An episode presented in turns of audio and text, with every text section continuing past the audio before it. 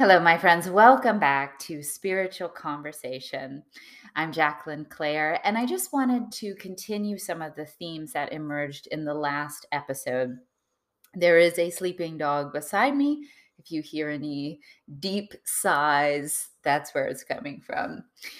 So, in the last episode, I spoke about my experience of Freedom Fest and realizing that without religion as a strong moral force in the world that it leads to chaos and confusion and that no man-made efforts no matter how well intentioned in my view will ever succeed without this rooting in spiritual and religious principle. And that in fact it leads not only to failure but chaos and confusion and barbarism and those are all based on quotes that I shared from the scriptures of the Baha'i faith.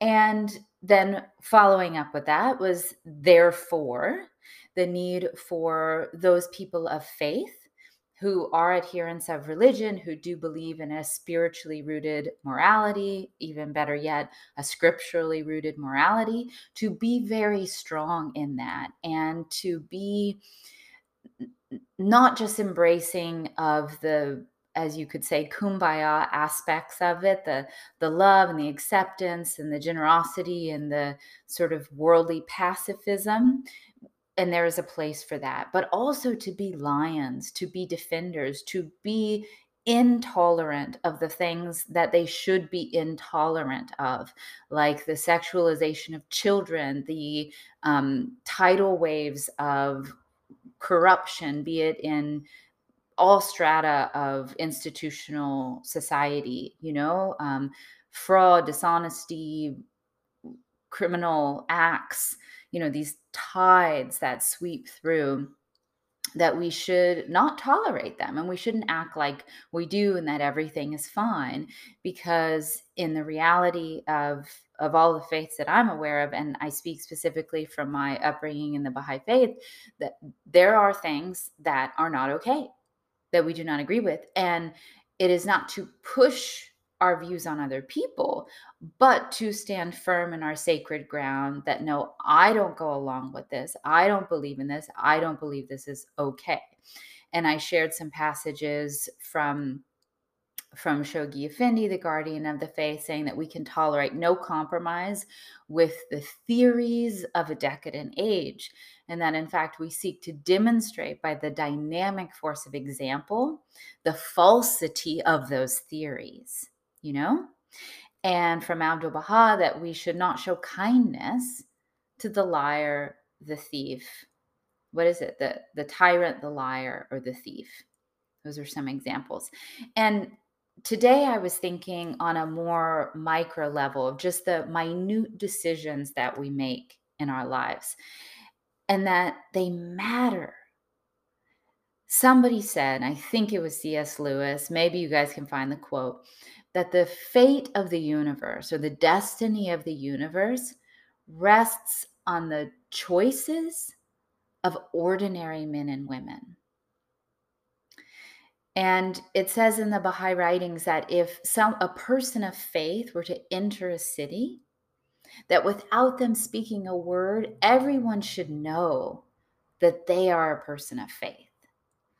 And I don't know exactly, you know, what that means or how that what that looks like in a literal modern context, but I believe that it is relevant and it is true and it speaks to this commitment to following religious principle at a cellular level that there is no aspect of one's life that you can ignore spiritual reality. There it's like gravity any spiritual principle that is given explicitly in scripture and again i'm speaking from background in the baha'i faith any admonition that is given explicitly about what you consume, you know, that we don't consume um, recreational drugs or alcohol. And by the way, this is not a list of don'ts.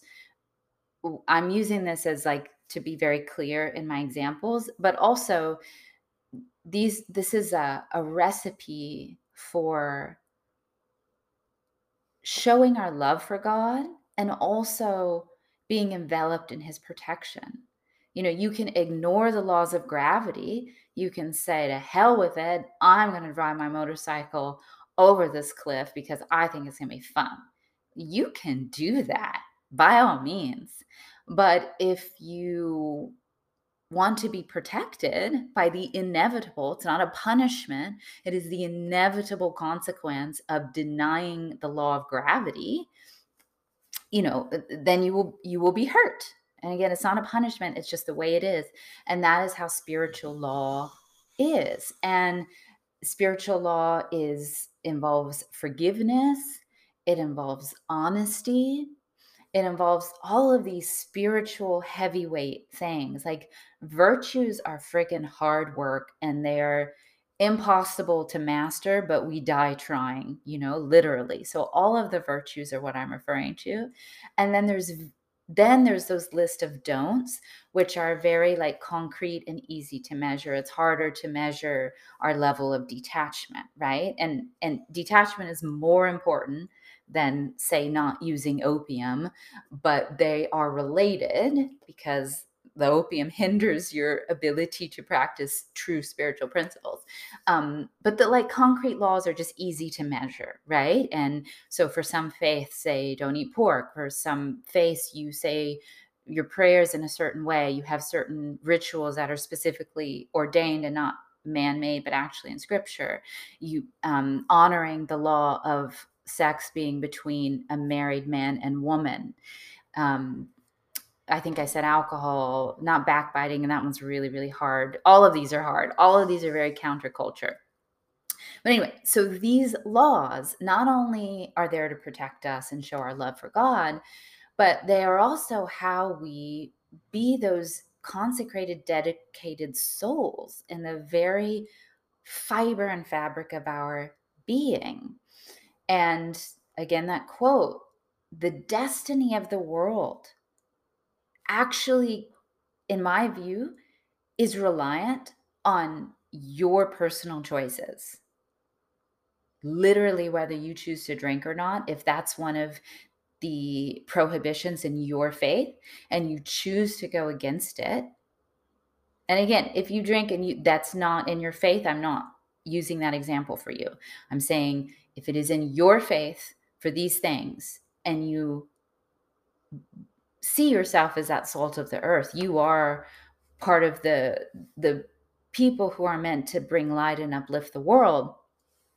And you choose to go against your own straightforward, simple admonitions, you're actually threatening the fate of the universe, as well as being that person driving a motorcycle off of a cliff, because those laws are there for a reason.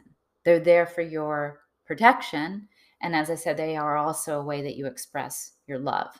And Edmund Burke said that all that is needed for the triumph of evil in the world is that good men do nothing. So if good men and women, good in a general sense, and also good in people of faith, if they do nothing, if they do not, if they are not the dynamic force of example in the world, and again in the most minute of choices, then there will be the triumph of evil, and it is our fault. I think God can handle it. It's all in God's hands ultimately, but we have a responsibility. You know, there's just ample. Um, that's what every faith pretty much is about, you know, like the spiritual empowerment of the individual and the role that we play in this mysterious Tapestry Collective. And this is not to be neurotic about every single choice. In fact, I think it can eliminate neurosis because moderation is a virtue, forgiveness is a virtue, detachment is a virtue. Um, relying on the power of God is part of a practice of faith. And it also minimizes complication in your own life. I've heard it said that complexity is of the ego. And I don't know if you've ever encountered, well, let's say you tell a lie. Then you have to remember who you told the lie to and any other like tangents that that might connect to and so on and so forth and who they might talk to and so it's like if you just tell the truth and you don't have to keep track of that you know? I saw a play one time about um it was sort of a what was that play with um Jack Lemmon at The Odd Couple. And it was sort of like that thing. It was these couples living in an apartment, but they were actually couples and it was this polyamorous situation. And it was so freaking complicated. They had to invent their own rule book because they were living outside of the spiritually ordained structure of a man and a woman committing before God to be together and to welcome children and that's it it's very clean. It's it's it's not easy. It's not without its nuance but you don't have to like keep track of you know all this and what you told this and blah, and all that stuff. So sometimes this can be overwhelming and especially when you feel that you are at it alone. Oh my goodness if the fate of the universe rests on our shoulders and there's so much fraud and corruption and permissiveness and violence and dishonesty and hypocrisy and corruption in the world and frivolity and pleasure seeking and the list goes on.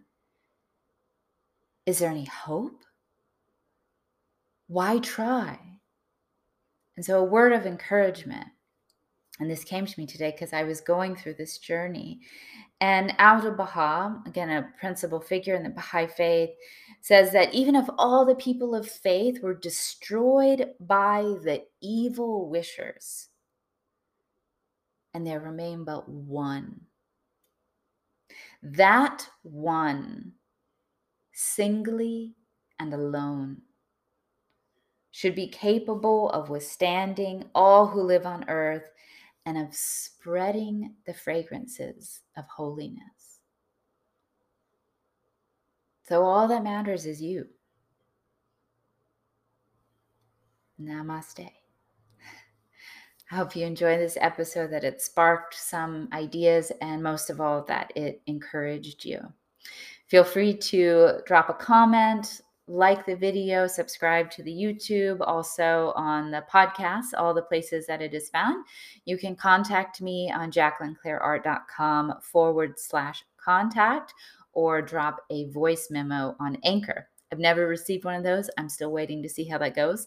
Feel free to be my first. All right, more relevantly than ever, my friends, until next time, I wish you the best for playing your unique part and making this world a better place. I'll catch you next time.